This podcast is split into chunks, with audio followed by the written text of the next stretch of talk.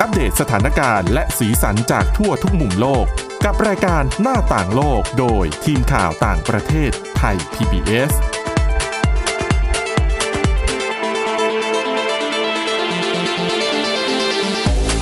สวัสดีค่ะคุณผู้ฟังต้อนรับเข้าสู่รายการหน้าต่างโลกค่ะ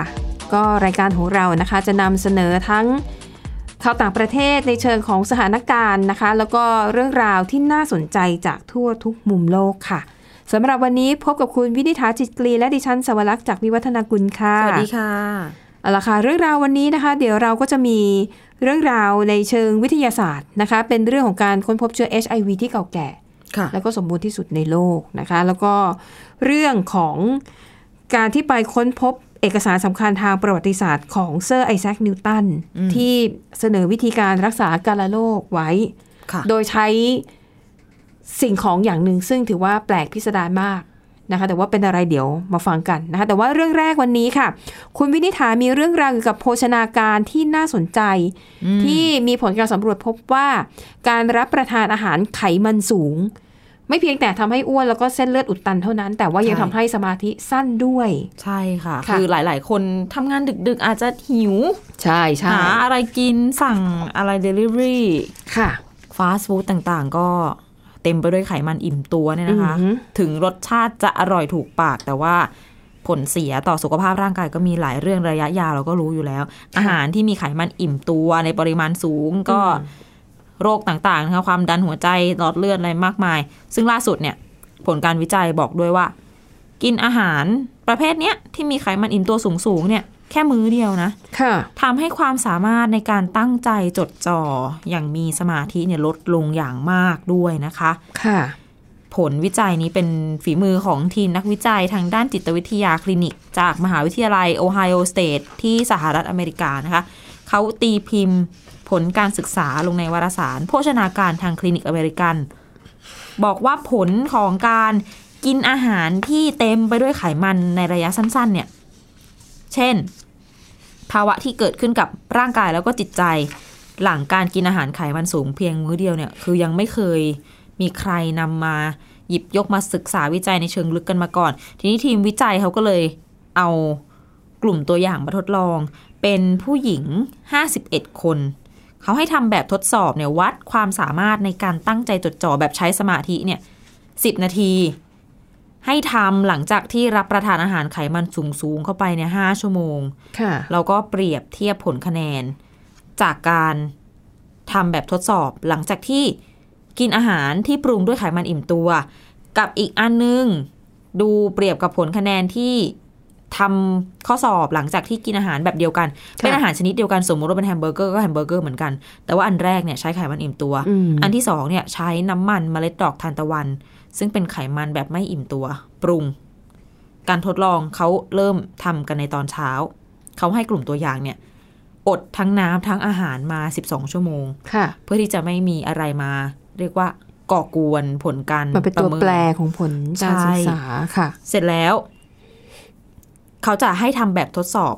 วัดระดับความมีสมาธิในขั้นพื้นฐานของแต่ละคนซะก่อนเพราะแต่ละคนก็อาจจะจดจ่ออะไรได้ไม่เท่ากันเนาะ ค่ะ จากนั้นเนี่ยก็ให้กินอาหารที่ปรุงด้วยไขมันชนิดใดชนิดหนึ่ง แล้วก็ลงมือทำแบบทดสอบครั้งหนึ่ง กระบวนการทั้งหมดเนี่ย ก็เว้นไปหนึ่งสัปดาห์ แล้วก็กลับมาอีกสัปดาห์หนึ่งก็มาเปลี่ยนชนิดอาหารเป็น ค่ะ ไขมันชนิดตรงข้ามกัน บางคนอาจจะกินไขมันไม่ดีก่อน แล้วกินไขมันดีทีหลังอย่างนี้ก็ได้แล้วแต่สลับไปคือเขาสุ่ม ไม่ให้รู้ตัวเนี่ยนะคะ อืมค่ะ ผลก็ปรากฏว่ากลุ่มตัวอย่างทั้งหมดเนี่ย เมื่อกินอาหารที่ใช้ไขมันอิ่มตัวในการปรุงปริมาณสูงๆเนี่ยนะทำคะแนนได้แย่ลงมาก ค่ะ โดยเขาจะมีความสามารถในการตั้งใจจดจ่อ แล้วก็ติดตามสิ่งเร้าต่างๆ ในแบบทดสอบลดลงเฉลี่ย 11% อือฮึค่ะ ซึ่งผู้วิจัยเนี่ยเขาไม่ได้ตรวจสอบลึกลงไปถึงความเปลี่ยนแปลงที่เกิดขึ้นในสมองหลังจากที่กินไขมันอิ่มตัวสูงหรอกแต่ว่า ผู้นำทีมวิจัยเนี่ยเขาบอกว่าไขมันอิ่มตัวมันอาจจะทำให้เกิดภาวะอักเสบสูงขึ้นทั่วร่างกายรวมถึงในสมองด้วย ค่ะ กรดไขมันอิ่มตัวอาจจะไปข้าม มันจะมีแบร r เออร์ที่เป็นส่วน กั้นระหว่างกระแสเลือดกับเซลล์สมอง อืม ไขมันเนี่ยมันอาจจะเข้าไปถึงเซลล์สมอง แล้วก็ไปทำปฏิกิริยาบางอย่าง เออ ได้ เออเออ ฟังแล้วน่าตกใจเหมือนกันนะ ค่ะ ทีมผู้วิจัยเขายังบอกด้วยนะคะว่าภาวะที่เราไม่สามารถมีสมาธิจดจ่ออะไรได้ดีๆ เนี่ย ยังเกิดขึ้นกับคนที่มีอาการลำไส้ดูดซึมผิดปกติ ค่ะ หรือว่าลำไส้รั่วด้วย กรณีแบบเนี้ยแบคทีเรียในลำไส้ แล้วก็โมเลกุลสารพิษบางอย่าง มันอาจจะหลุดลอดเข้าไปในกระแสเลือดแล้วก็ไหลไปเลี้ยงถึงสมอง อืม ก็ไปเกิดผลกับเซลล์สมองได้ ค่ะ อันนี้ก็เป็นอีกสาเหตุหนึ่งที่จะทำให้คนไม่ค่อยมีสมาธิ แต่ว่า เออ อ่ะเรื่องของลำไส้รั่วลำไส้ดูดซึมผิดปกติมันก็ไม่ได้เป็นกันทุกคน อืม แต่อาหารไขมันอิ่มตัว ห เนี่ย รือหรือแค่อิ่มแล้วง่วงแล้วเปล่าเลยไม่มีสมาธิ ไม่รู้ว่าเวลาอิ่มแล้วง่วงเนี่ยเพราะว่าเราอิ่มจากไขมันอิ่มตัวด้วยหรือเปล่านะ อืม นี่เริ่มน่าเริ่มน่าสงสัยแล้ว ต้องอืมจริง ๆนะเขาน่าจะทำการวิจัยต่อลงรายละเอียดมากขึ้นนะคะ ไว้รอ ค่ะ ฟังเผื่อมี อ่าฮะ ข้อมูลความคืบหน้าใหม่ ใช่อะแต่แน่ ๆ การบริโภคอาหารไขมันสูงมาก ๆ ก็ย่อมไม่ดีต่อสุขภาพแน่นอน ถ้า คุณไม่ได้ออกกำลังกาย ๆ อันนี้ถึงออกกำลังกาย ใช่ไหม ก็แสดงว่าไม่น่าจะดีอะ ไม่แต่ว่าบางครั้งมันก็อดไม่ได้ไงก็ต้อง ต้องมีบ้าง รางวัลให้ชีวิตบ้าง พิซซ่าสักถาดหนึ่ง อ่ะอย่างน้อย ไก่ทอด ถ้าอย่างนั้นตอนนี้ สมมติใครจะทำงาน ค่ะ ดึกๆ เหมือนที่ฉันบอกตัวเอง ค่ะ ทำงานเลยดึกๆทำไม่เสร็จโอ้หิว อืม ถ้าจะกินอาหารที่ทำให้ทำงานเสร็จได้เร็ว ต้องไม่กินอาหารพวกนี้ ก็คือเลือกหน่อย ต้องกินดี เออฮะเช่น ๆ ดีเหรอ อาจจะเป็น ส น ลัด มอ๋อสลัด นมไม่บางครั้งเชื่อไหมดิฉันว่าหลายคนต้องเป็นอ่ะ ค่ะ ทำงานเหนื่อยๆหนักๆ แล้วก็เฮ้ยมันต้องให้รางวัลตัวเองแล้วมันนักเส้นอาหารที่ไม่ดี อ่าฮะ จนแบบพิซซ่าเหรอหรือ ไม่แล้ว เบอ พ ร์ วก เกอ นี้ ร์ สั่งง่ายไงเขาก็ ใช่ จะมีบริการส่ง สะดวก โท มาร ก กลิ้งเดียวอะไรอย่างเงี้ยยิ่งถ้าเราเคยสั่งเขาเนี่ยเขามีข้อมูลเราทุกอย่างเลยนะ โอ้โห แค่โทรไปคุณชื่อนี้ชื่อนี้อยู่ตรงนี้ใช่ไหมคะแล้ว ยัง แบบ ไม่ได้บอกเบอร์ด้วย ง่ายไง ดึกๆ ก็สั่ง ค่ะ ได้ด้วย ถูกต้อง อ่ะหลายก๊อกเลยนะคะ นะคะ แล้วพอทานพวกนี้เสร็จมันก็ต้องตามด้วยน้ำอัดลมไงมันเข้ากัน อืม มันก็เลยไปกันอย่าง นั่นแหละ อ่ะ แล้วคิดอะไรไม่ออกนะคะ นะคะ รู้หมดอดไม่ได้ จริง อ่ะไปต่อกันที่อีกเรื่องหนึ่งค่ะเป็นเรื่องของการค้นพบบันทึกที่น่าสนใจและมีความสำคัญทางประวัติศาสตร์มาก ๆ เลยนะคะ เป็นบันทึกของเซอร์ไอแซคนิวตันคุณผู้ฟังต้องคุ้นชื่อนี้ เพราะว่าเป็นนักฟิสิกส์คนสำคัญระดับโลก บันทึกที่ว่านี้นะคะ เป็นบันทึกของเซอร์ไอแซคนิวตันที่เสนอวิธีการรักษากาฬโรคที่เขาคิดขึ้นมาเองตั้งแต่ช่วงศตวรรษที่ 17 และผลงานนี้ยังไม่เคยถูกตีพิมพ์ให้สาธารณชนได้เห็นกันมาก่อนนะคะ แล้วก็ข้อเสนอในการรักษากาฬโรคเนี่ยน่าสนใจมาก กาฬโรคเนี่ยนะคะ เชื่อว่าคุณผู้ฟังหลายท่านอาจจะไม่รู้จัก เพราะว่ามันหายไปจากเมืองไทย 68 ปีแล้ว เจอเกิดจากหนูใช่ไหม กาฬโรคใช่ อ่ะ เกิดจากหนูแล้วก็สัตว์ที่มีฟันแทะ อ่ะ นะคะ ก็คือมันเป็นโรคติดต่อจากสัตว์สู่คนนะคะ ทั้งตัวตัวหนูเองที่ติดเชื้อแล้วก็หมัดของตัวหนูที่ติดเชื้อแล้วถ้าเราไปโดนน่ะเราก็จะเป็นกาฬโรคด้วยนะคะเอ่อเดี๋ยวตอนท้ายๆจะเล่าให้ฟังว่าอาการของโรคนี้เป็นยังไง ค่ะ นะคะ เพราะว่ามันจากเมืองไทยมันหายไป เค 68 ย ปี เรียนตอนเด็กๆเลย แต่ว่า อะ ในบางประเทศยังมีอยู่นะอย่างในเอ่อประเทศที่แบบสาธารณสุขไม่ค่อยดีอะ ม เอเชียใต้อะไรบางประเทศยังพอมีอยู่ ค่ะ นะคะแต่ส่วนใหญ่หายไปเกือบหมดแล้วอ่ะทีนี้ไปดูกัน เขาบอกว่าเซอร์ไอแซคนิวตันเนี่ย ตอนที่นำเสนอวิธีการรักษาการโรค ซึ่งในตอนนั้นเนี่ย เป็นโรคที่เป็นโรคระบาดร้ายแรงแล้วมนุษย์ยังไม่รู้ว่าจะรักษาด้วยวิธีไหน แต่เซอร์ไอแซคนิวตันเนี่ย ตอนนั้นเป็นแค่นักศึกษานักศึกษาแพทย์นะนะคะ เสนอให้ใช้อะไรรู้ไหม อาเจียนคางคก แค่คังคกเฉยๆก็แย่แล้วอ่ะ ใช่อ่านไปเหมือนเราอ่านเรื่องนิยายเรื่องแฮร์รี่พอตเตอร์อยู่ โอ้ใช่ ที่ต้องใช้วัตถุดิบแปลกๆอะไรอย่างเงี้ย เแบบหินในในกระเพาะของแพะมาปรุ อะไร ง อย่าง ยา เงี้ย อะไรเงี้ย ใช่แต่อันนี้ของจริงนะเซอร์ไอแซคนิวตันเนี่ยเขาบอกว่า คุณจะต้องใช้อาเจียนของคางคก วิธีการจะได้มาซึ่งอาเจียนทำยังไง อ่ะ ให้จับคางคก มัดขา แล้วแขวนโดยห้อยหัวลง เฮ้ย ทิ้งไว้ในปล่องไฟสามวัน ปล่องไฟด้วย จนมันอาเจียนออกมาและตายในที่สุด โอ้ย นะคะ แล้วก็อาเจียนที่คางคกมันมันสำรอกออกมาเนี่ย มันจะเป็นเศษดินปนกับซากแมลงหลายชนิด ให้ใช้จานบรรจุขี้ผึ้งสีเหลืองรองรับไว้ แล้วก็เอาซากคางคกเนี่ยไปป่นให้เป็นผง แล้วก็เอามาผสมกับผสมกับอาเจียนของมัน แล้วพิษมันเหรอคะ เขาก็เขาไม่ได้อธิบาย แต่เขาบอกว่าถ้าทำสรรพคุณตามเนี้ยทำเป็นเม็ดยารูปสี่เหลี่ยม แล้วก็เอาไปแปะที่ผิวหนัง อืม ตรงที่มีอาการของกาฬโรค อืม ไออาเจนของคางคกมันจะดูดพิษ และขับเชื้อออกจากร่างกาย อันนี้อาจจะ อืม ใช้พิษสู้กับพิษหรือเปล่า เพราะตัวคางคกอะเป็นสัตว์ที่มีพิษ ใช่ เพราะว่าดิฉันนะเคยเลี้ยงสุนัข แล้วก็ปล่อยให้มันไปเล่น ปรากฏว่ามันไปอมลูกคางคก อุ้ย ลูกคางคกตัวเล็กขนาดพอดีคำนะคือ เฮ้ย เป็นลูกสุนัขมันชอบเล่นไงมันไม่กัดให้ตายแต่ คืออมให้มีอะไรดุกดิกในปาก แล้วปรากฏว่าน้ำลายยืดสุนัขอะนะ เป็นอะไรไหมคะ แสดงว่าโดนบวนพิษ ก็ไม่ได้เป็นอะไรพอน้ำลายยืดสักพักกินน้ำเยอะๆมันก็หายเอง อ๋อเหมือนมันขับน้ำลายออกมาเพื่อขับพิษออก ใช่ใช่นะคะ แล้วก็ดูการข้อเสนอในการรักษาของเซอร์ไอแซคนิวตันเนี่ยดิฉันคิดว่ามันน่าจะเหมือนกับกอเอียะ ฮะ เป็นแผ่นยางเหนียวเหนียวๆสีดำแล้วก็เอาจะมาแปะตามร่างกายให้มันดูดพิษออก อืม นะคะวิธีการรักษาน่าจะคล้ายๆกันนะคะเขาบอกว่าตอนที่เซอร์ไอแซคนิวตันเขียนเนี่ยเขายังเป็นนักศึกษาของวิทยาลัย Trinity College แห่งมหาวิทยาลัยเคมบริดจ์นะคะ เพราะว่าที่เนี่ยเคยต้องปิดการเรียนการสอนลงชั่วคราวมาแล้ว เพราะว่าเอ่อเป็นมาตรการป้องกันการระโรคที่ระบาดอย่างหนักในอังกฤษช่วงปี 1665 ถึงปี 1666 และทำให้มีผู้เสียชีวิตเฉพาะในลอนดอนนะ1 0 0 0 0แสนคนเลยทีเดียว นะคะอันนั้นก็เป็นเรื่องราวนะคะ เป็นบันทึกของเซอร์แซคนิวตันที่เรียกว่าได้รับความสนใจอย่างมาก แล้วก็เอ่อบันทึกอันนี้เนี่ยเขาก็มีการนำออกไปประมูลด้วยนะคะ แต่ว่าเรื่องราวยังมีต่อ แต่ว่าตอนเนี้ยเวลาในช่วงแรกหมดแล้ว เดี๋ยวเราพักกันแป๊บหนึ่งเดี๋ยวกลับมาฟังกันต่อค่ะ หน้าต่างโลกโดยทีมข่าวต่างประเทศไทย PBS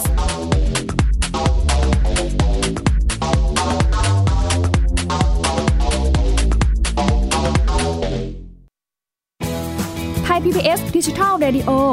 Infotainment for All สถานีวิทยุดิจิทัลจากไทย PBS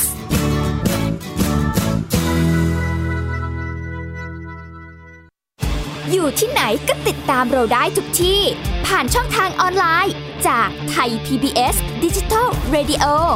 ทั้ง Facebook Twitter Instagram และ YouTube Search คำว่าไทย PBS Radio แล้วกดไลค์หรือ Subscribe แล้วค่อยแชร์ กับคอนเทนต์ดี ๆ ที่ไม่อยากให้คุณพลาดอ้อเรามีให้คุณฟังผ่านพอดแคสต์แล้วนะ ไทย PBS Application on Mobile ให้คุณเชื่อมโยงถึงเราในทุกที่ทุกเวลา ได้สัมผัสติดตามเราทั้งข่าว รายการ รับชมรายการโทรทัศน์ และฟังรายการวิทยุที่คุณชื่นชอบ สดแบบออนไลน์สตรีมมิ่งชมรายการย้อนหลัง ข้อมูลกิจกรรมไทย PBS ร่วมเป็นนักข่าวพลเมือง รายงานข่าวกับเรา และอีกหลากหลายฟังก์ชัน ให้คุณดาวน์โหลดได้ฟรีทุกระบบปฏิบัติการ ติดตามข้อมูลเพิ่มเติมได้ที่ www.thaipbs.or.th/digitalmedia วันนี้การดูข่าวของคุณจะไม่ใช่แค่ในทีวีไทย PBS ให้คุณดูข่าวได้หลากหลายช่องทาง ถูกน้ำท่วมเต็มพื้นที่ เว็บไซต์ www.thaipbs.or.th/news Facebook Thai PBS News Twitter @thaipbsnews YouTube Thai PBS News ไหลล้นทะลักเข้ามา กดติดสนันในการข่าวพร้อมร้องกับหน้าจอไร้ขีดจำกัดเรื่องเวลา เข้าถึงรายละเอียดได้มากกว่า ไม่ว่าจะอยู่ณจุดไหน ก็รับรู้ข่าวได้ทันที ดูสดและดูย้อนหลังได้ทุกที่ กับ 4 ช่องทางใหม่ ข่าวไทย PBS ข่าวออนไลน์ ชับไว้ในมือคุณ หน้าต่างโลกโดยทีมข่าวต่างประเทศไทย PBS เอาละค่ะ คุณผู้ฟังมาต่อกันในช่วงที่ 2 นะคะ ยังคงอยู่ที่เรื่องบันทึกของเซอร์ไอแซคนิวตันนะคะ ที่เสนอให้ใช้อาเจียนคางคก เพื่อรักษากระโรคนะคะ ซึ่งเป็นโรคที่ไม่มีอยู่ในเมืองไทยแล้วนะคะ เราเราไม่พบโรคนี้มา 68 ปีแล้วนะคะอ่าทีนี้ยังมีข้อมูลที่น่าสนใจนะคะ เกี่ยวกับเอ่อเรื่องราวของกระโรคนะคะ คือมันเคยเป็นโรคระบาดที่ลุกลามไปทั่วโลก แล้วก็เป็นหนึ่งในโรคระบาดที่สร้างความเสียหายมากที่สุดในประวัติศาสตร์ของมนุษย์นะคะ แล้วก็แม้ว่าสมัยก่อนเนี่ยการเดินทางข้ามประเทศน่ะไม่ใช่เรื่องง่ายนะต้องนั่งเรือกันเป็นเดือนๆแต่การะโรคมันไปถึงทุกที่นะคะ แล้วก็เขาคาดกันว่าจุดเริ่มต้นเนี่ยน่าจะอยู่ในเอเชียกลางหรือไม่ก็ในประเทศจีน ค่ะ เพราะจีนน่ะคือพื้นที่เขาเยอะไงนะคะ แล้วก็ จากจีนเนี่ยมันระบาดไปยุโรปไปตามเส้นทางสายไหม อ่า นะคะ แล้วก็เรียกว่าเป็นโรคระบาดที่ทำให้ประชากรเนี่ยเสียชีวิตไปทั่วโลกจำนวนมากนะคะ แล้วก็บอกว่าโรคนี้เนี่ยเกิดระบาดขึ้นเป็นครั้งเป็นคราวในทวีปยุโรปนานถึง 500 ปีนะคะ แล้วก็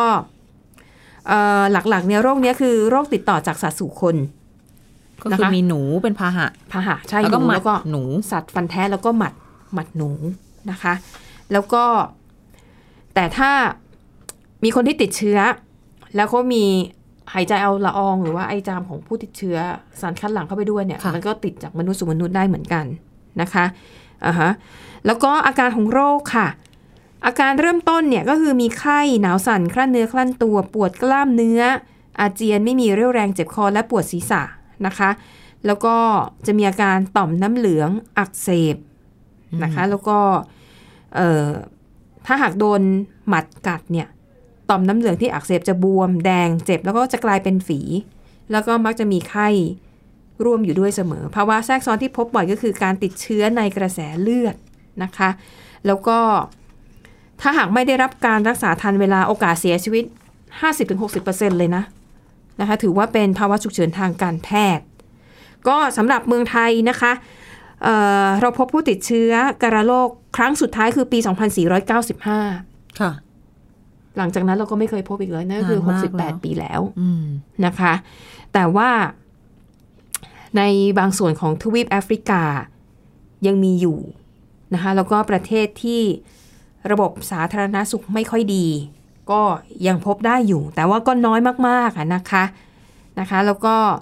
อ่ะอย่างที่บอกก็สัตว์ประเภทฟันแทะ ไม่ใช่เฉพาะแค่หนูนะอาจจะเป็นสัตว์ฟันแทะที่อยู่ในป่ากลุ่มนี้ก็เป็นสัตว์ที่มีความเสี่ยงอืมที่จะเป็นพาหะด้วย จ เช่ ริง เดียๆว มันก็ น แพร่ระบาดได้ง่ายสมัยก่อน ค้าขายกันก็ใช้เรือสำเภาขน ใช่ ข้าวขนของขึ้นเรือ แล้วก็ หนู บอกว่ามั มันก็ขึ้นเรือไปด้วย ถูกต้องแล้วหนูพอไปอยู่เมืองไหนมันก็ไปแพร่พันธุ์ไปแพร่จำนวนประชากรแล้วก็เลยกลายเป็นแพร่เชื้อโรคไปด้วยนะคะอ่ะนั่นก็คือเรื่องของการะโรคที่ทุกวันนี้แทบไม่เห็นแล้วล่ะ เห็นได้ ค่ะ ยากนะคะ แต่มันมีอีกโรคหนึ่งเหมือนกันนะคะ ที่ทุกวันนี้ยังมีอยู่ แล้วยังไม่มียารักษา แต่มนุษย์เนี่ยก็สามารถหาวิธีปรับตัว คนที่ติดเชื้อนี้ก็ยังสามารถใช้ชีวิตอยู่ได้ยาวนานหลายสิบปีนั่นก็คือเชื้อ HIV ใช่ แต่ว่าความน่าสนใจคือล่าสุดเขาไปพบเชื้อนี้ที่เก่าแก่ เป็นเชื้อที่เก่าแก่ที่สุด ไปเจอได้ยังไงคะคุณวินิฐาคะ เก่ากว่า เรียกว่าจริงๆเนี่ยมีการค้นพบไวรัส HIV ที่เป็นสาเหตุของโรคเอดส์ครั้งแรกเนี่ยก็ปีพศ 2526 อืม แต่ว่าที่ทีมไวรัสวิทนักไวรัสวิทยาจากนานาชาติเนี่ยเขาไปค้นพบ คือเขาไปเจอข้อมูลพันธุกรรมจีโนมเนี่ยในสภาพเกือบจะสมบูรณ์ อืม คือค่อนข้างจะสมบูรณ์มากนะคะของไวรัส HIV ชนิด HIV1 เป็นกลุ่ม M อืม ไปเจอมาจากตัวอย่างเนื้อเยื่อต่อมน้ำเหลืองของคนที่เก็บไว้นานกว่า 50 ปีแล้ว ไม่ได้บอกว่าไปเจอได้ยังไง ก็ แต่ว่ นานกว่าตอนที่มนุษย์พบเชื้อ HIV ครั้งแรก ใช่ก็คือมันก็กลายเป็นหลักฐานที่มายืนยันว่าจริง ๆ แล้วคนน่ะ ติด HIV แล้วก็แพร่เชื้อในแถบในผู้คนแถบแอฟริกากลางมา น่าจะ อืม บวกลบคูณหารกันก็คือ อย่างน้อย 17 ปีก่อนการพ้นพบไวรัสที่เป็นสาเหตุของเอดส์ครั้งแรกเนี่ย ค่ะ ก็ย้อนไปเป็นปีพศ 2509 หูสองห้าศูนย์เก้า ใช่ไหมตอนแรกเราเข้าใจว่าเราเราไม่ใช่ ตอนแรก เเข้ สอง ใจ ห้า ว่า สองหก เราเจออ่า อืม เราเจอไวรัสที่เป็นสาเหตุของเอสองห้าสองหก ค่ะ ก็ย้อนไปอีก แต่ตัวอย่างที่เจอเนี่ย สองห้าสองพันห้าร้อยเก้า อืม ซึ่งรายงาน ค่ะ เขาก็พิมพ์รายงานการวิจัยเนี่ยในวารสาร ค่ะ เกี่ยวกับด้านชีววิทยาเนี่ยนะคะเขาบอกว่าตัวอย่างเนื้อเยื่อเนี้ยเก็บมาจากผู้ชายคนหนึ่งที่อยู่ในสาธารณรัฐประชาธิปไตยคองโก ค่ะ ตอนนั้นชายคนเนี้ยอายุ 38 ปี อืม อืมนั่นคือปี ม 2509 ก็คือเป็นหลักฐานของการติดเชื้อ HIV เกิดขึ้นก่อนในหาสิปีเมื่อเทียบกับตัวอย่าง ไปเทียบกับการติดเชื้อในตัวอย่างเลือดที่คนพบต่อมาเมื่อปี 1976 ค่ะ ก็คือเนอะปี 2519 10 ปีพอดี อืม ซึ่งหนึ่งในทีมผู้วิจัยจากมหาวิทยาลัยแคทอลิก แห่งเมืองลิเฟนของเบลเยียมเนี่ยบอกว่าจริง ๆ แล้วการค้นพบครั้งนี้ก็ไม่ได้สร้างความประหลาดใจมากขนาดนั้นนะ เพราะว่า ค่ะ ก่อนหน้านี้เนี่ยนักวิจัยเขาก็ถอดรหัสพันธุกรรมของไวรัส HIV เนี่ย ก็เห็นแล้วแหละว่า แนวทาง มันชี้ให้เห็นว่ามีร่องรอยการติดต่อของเชื้อเนี่ย จากลิงชิมเปนซีมาที่คนตั้งแต่ต้นทศวรรษที่ 1,900 แล้ว ค่ะ แต่ว่ามันแค่ยังไม่มีหลักฐาน อืม เป็นรูปธรรมที่จะยืนยันถึงการแพร่เชื้อในอดีตที่หูเลาะย้อนย้อนเลาะย้อนไปร้อยปี ค่ะ ร้อยกว่าปีอะนะคะทำให้การค้นพบครั้งนี้ก็คือ สอดคล้องกับแนวคิดที่เขาจำลองเรื่องของการระบาด แล้วก็วิวัฒนาการของไวรัสที่นักวิจัยเขาศึกษา แล้วก็ตั้งสมมติฐานกันมาตลอด ดังนั้นเนี่ยแน่นอนว่ามันจะช่วยให้เข้าใจได้มากขึ้นถึง อืม กลไกที่ไอ้เจ้าเชื้อไวรัสตัวเนี้ย ปรับตัวให้เข้ากับลักษณะเซลล์แล้วก็พฤติกรรมของมนุษย์ จน ค่ะ ทำให้เกิดการระบาดไปได้เป็นวงกว้างทั่วโลกกลายเป็นการระบาดใหญ่ อืม ไปด้วยนะคะ อือฮึ ซึ่ง ค่ะ ชนิดที่บอกเนี่ยเชื้อ HIV ที่นำไปสู่การเกิดโรคเอดส์มากถึง 95%ก็คือเชื้อตัวเนี้ยที่บอกคือไวรัส HIV 1 เป็นกลุ่ม M ทั่วโลกเนี่ยทำให้คนเสียชีวิตไปแล้ว 32 ล้านคน ค่ะ ดังนั้นการค้นพบหลักฐานทางพันธุกรรมในอดีตของไวรัสตัวเนี้ยก็น่าจะช่วยเรื่องของการไขปริศนา อืม ว่าไวรัสตัวเนี้ยมันทำไมมันถึงวิวัฒนาการมาจนประสบความสำเร็จอยู่รอด แพร่พันธุ์เป็นวงกว้าง อืม อยู่มาได้นานขนาดนี้ ค่ะ ก็ถ้าหากว่าศึกษาประวัติศาสตร์เกี่ยวกับเอโรคพวกนี้จริง ๆ จะพบว่าจริง ๆ มันมีไวรัสแล้วก็เชื้อโรคอีกจำนวนมากที่มันอยู่กับสัตว์ป่า ใช่ และอยู่ในป่าลึก แล้วก็สังเกตว่าการระบาดทุกครั้งมันเกิดจากการที่มนุษย์ เข้าไปยุ่งเกี่ยวกับสัตว์ป่า ก็ เข้าไปบุกรุกที่อยู่ที่ทำกินของพวกมัน หรืออ่ะอย่างในจีนก็คือ ความนิยมบริโภคสัตว์ป่า ไปจับมา ใช่ คือสัตว์ป่าบางอย่างก็ไม่ควรไม่ควรกินแต่ว่าก็จะมีชาวจีนกิน หรือจะมีอ่าคนในทวีปแอฟริกาที่กินสัตว์ป่า เพราะว่าความยากจน คือเขาไม่ได้กินเพราะความหรูหรานะแต่ว่าคือจน แล้วก็เลยเข้าป่าเพื่อไปจับสัตว์มากินเป็นโปรตีนแค่นั้นเอง อืมก็คืออ ม กินเพื่อประทังชีวิตแต่ในฝั่ง ค่ะ ในจีนอาจจะเป็นเรื่องของความเชื่อด้วยอย่าง ค่ะ กินตัวนิ่มก็เชื่อว่ามี เป็น มี ยา สรรพคุณ บำรุงนอแรดก็ ถูกต้อง เป็นยาชูกำลัง ใช่ อะไร ค่ะ อย่างเงี้ย อืม ทั้งทั้งๆที่ไม่ได้มีผลการทดลองทางวิทยาศาสตร์มารับรอง ค่ะ แต่อย่างใดอะนะคะ ดังนั้นเวลาที่มีผลการวิจัยออกมาแล้วพบว่าเออจริง ๆ เชื้อเนี้ยมันมีอยู่ตั้งนานแล้วก็ถูกนะคะ เพราะว่าถ้ามนุษย์ไม่เข้าไปยุ่งกับมันเนี่ย อืม มนุษย์ก็ไม่ต้องไปรับเชื้อ แล้วพอรับเชื้อมาส่วนมากเชื้อหลายตัวมันมีวิวัฒนาการของตัวเองนะ อืม มันก็คือสิ่งมีชีวิตชนิดหนึ่งที่ ถูกต้อง พยายามดิ้นรน หาวิธีเอาตัวรอดหาวิธีแพร่พันธุ์ในแบบของเชื้อโรค มันก็ปรับตัวเพื่อจะอยู่กับเราให้ได้ มันก็ไม่ต่างจากโควิด -19 เนาะ ใช่ รวมถึงซาร์สและอ ใช่ ื่นๆ ที่ผ่านมาในเร็วๆ นี้น เพราะอย่างทั้งหมดที่ว่ามาเนี้ยจนถึงปัจจุบันก็ยังไม่มียานะ เอสก็ยังไม่มียารักษา ก็มียาต้านไวรัสที่ทำให้คนที่ป่วยก็อยู่ได้ว่าอย่างนั้นเถอะ ใช่นะคะ ก็อ่ะอันนี้ก็อาจจะเป็นตัวอย่างหนึ่งว่าถ้าโควิด -19 ถ้าสุดท้ายแล้วมันไม่มียารักษาเลยล่ะ เราก็ต้องปรับตัวให้อยู่กับมันให้ได้ อืม นะคะ แต่โควิด -19 นี่ต้องชื่นชมในความ จะบอกว่าชื่นช มไวรัสก็แปลกๆ เนาะแต่ อ่าฮะ มันปรับตัวให้ทุกอย่างมีความพอดีอะเนาะ ค่ะ ไม่ไม่ทำให้คนป่วยป่วยรุนแรงมากเกินไป ออกไปแพร่เชื้อต่อได้ อ๋ออ่า อ่าอะไร ถ้าจะมองในแง่ว่า มีความ ไวรัส พยายามมีวัฒนาการแล้วก็ อ๋อ เอาตัวรอด ค่ะ เอาตัวรอดได้ก็แพร่ อืม เชื้อไปได้ไกลกว่าเดิม เมื่อเทียบกับโรคอื่นๆ อย่างซาร์สที่เป็นปุ๊บ พอล้มหมอนนอนเสือคน ค่ะ ก็ไม่ออกไปนอกบ้านไม่ไปแพร่เชื้อแล้วอะ อืม มันก็ไม่ไปเป็นวงกว้าง อืม แต่สู้โควิด -19 ไม่ได้ อืม ทั่ว ค่ะ ทุกมุมโลกค่ะ ใช่อ่ะแล้วนี่ก็คือเรื่องราวนะคะ เกี่ยวกับไวรัส แล้วก็เชื้อโรคทั้งหลายที่เอ่อบางโรคเนี่ยก็หายไปจากเมืองไทยแล้ว แต่บางโรค ค่ะ ก็ยังมีอยู่ในปัจจุบันอย่าง HIV แล้วก็โควิด -19 นะคะ ก็รายการของเรานะคะ ก็พยายามจะนำเรื่องราวที่น่าสนใจในต่างประเทศ ไม่ว่าจะเป็นข่าวสารสถานการณ์ หรือว่าเป็นบทความที่น่าสนใจนะคะ แล้วก็แน่นอนนะคะ ก็ทีมข่าวต่างประเทศเนี่ยก็จะสลับสับเปลี่ยนกันมาทำหน้าที่ตรงนี้ คุณผู้ฟังสามารถติดตามเราได้นะคะ ทุกวันจันทร์ถึงวันศุกร์เลยค่ะ ไปฟังได้นะคะในพอดแคสต์นะคะของไทย PBS ดาวน์โหลดกันได้ง่าย ๆ ไม่เสียค่าใช้จ่ายนะคะ แล้วก็เลือกฟังที่รายการหน้าต่างโลก แล้วก็ยังมีเรื่องราวอีกหลายรายการที่น่าสนใจนะคะ ที่ทีมงานของไทย PBS นั้นช่วยกันไปสรรหามานำเสนอให้คุณผู้ฟังนะคะ แล้ววันนี้หมดเวลาแล้วขอบคุณคุณผู้ฟังสำหรับการติดตามค่ะ กลับมาพบกันใหม่ในตอนหน้าวันนี้เราสองคนพร้อมทีมงานลาไปก่อน สวัสดีค่ะ สวัสดีค่ะ Thai PBS podcast. View the world via the voice.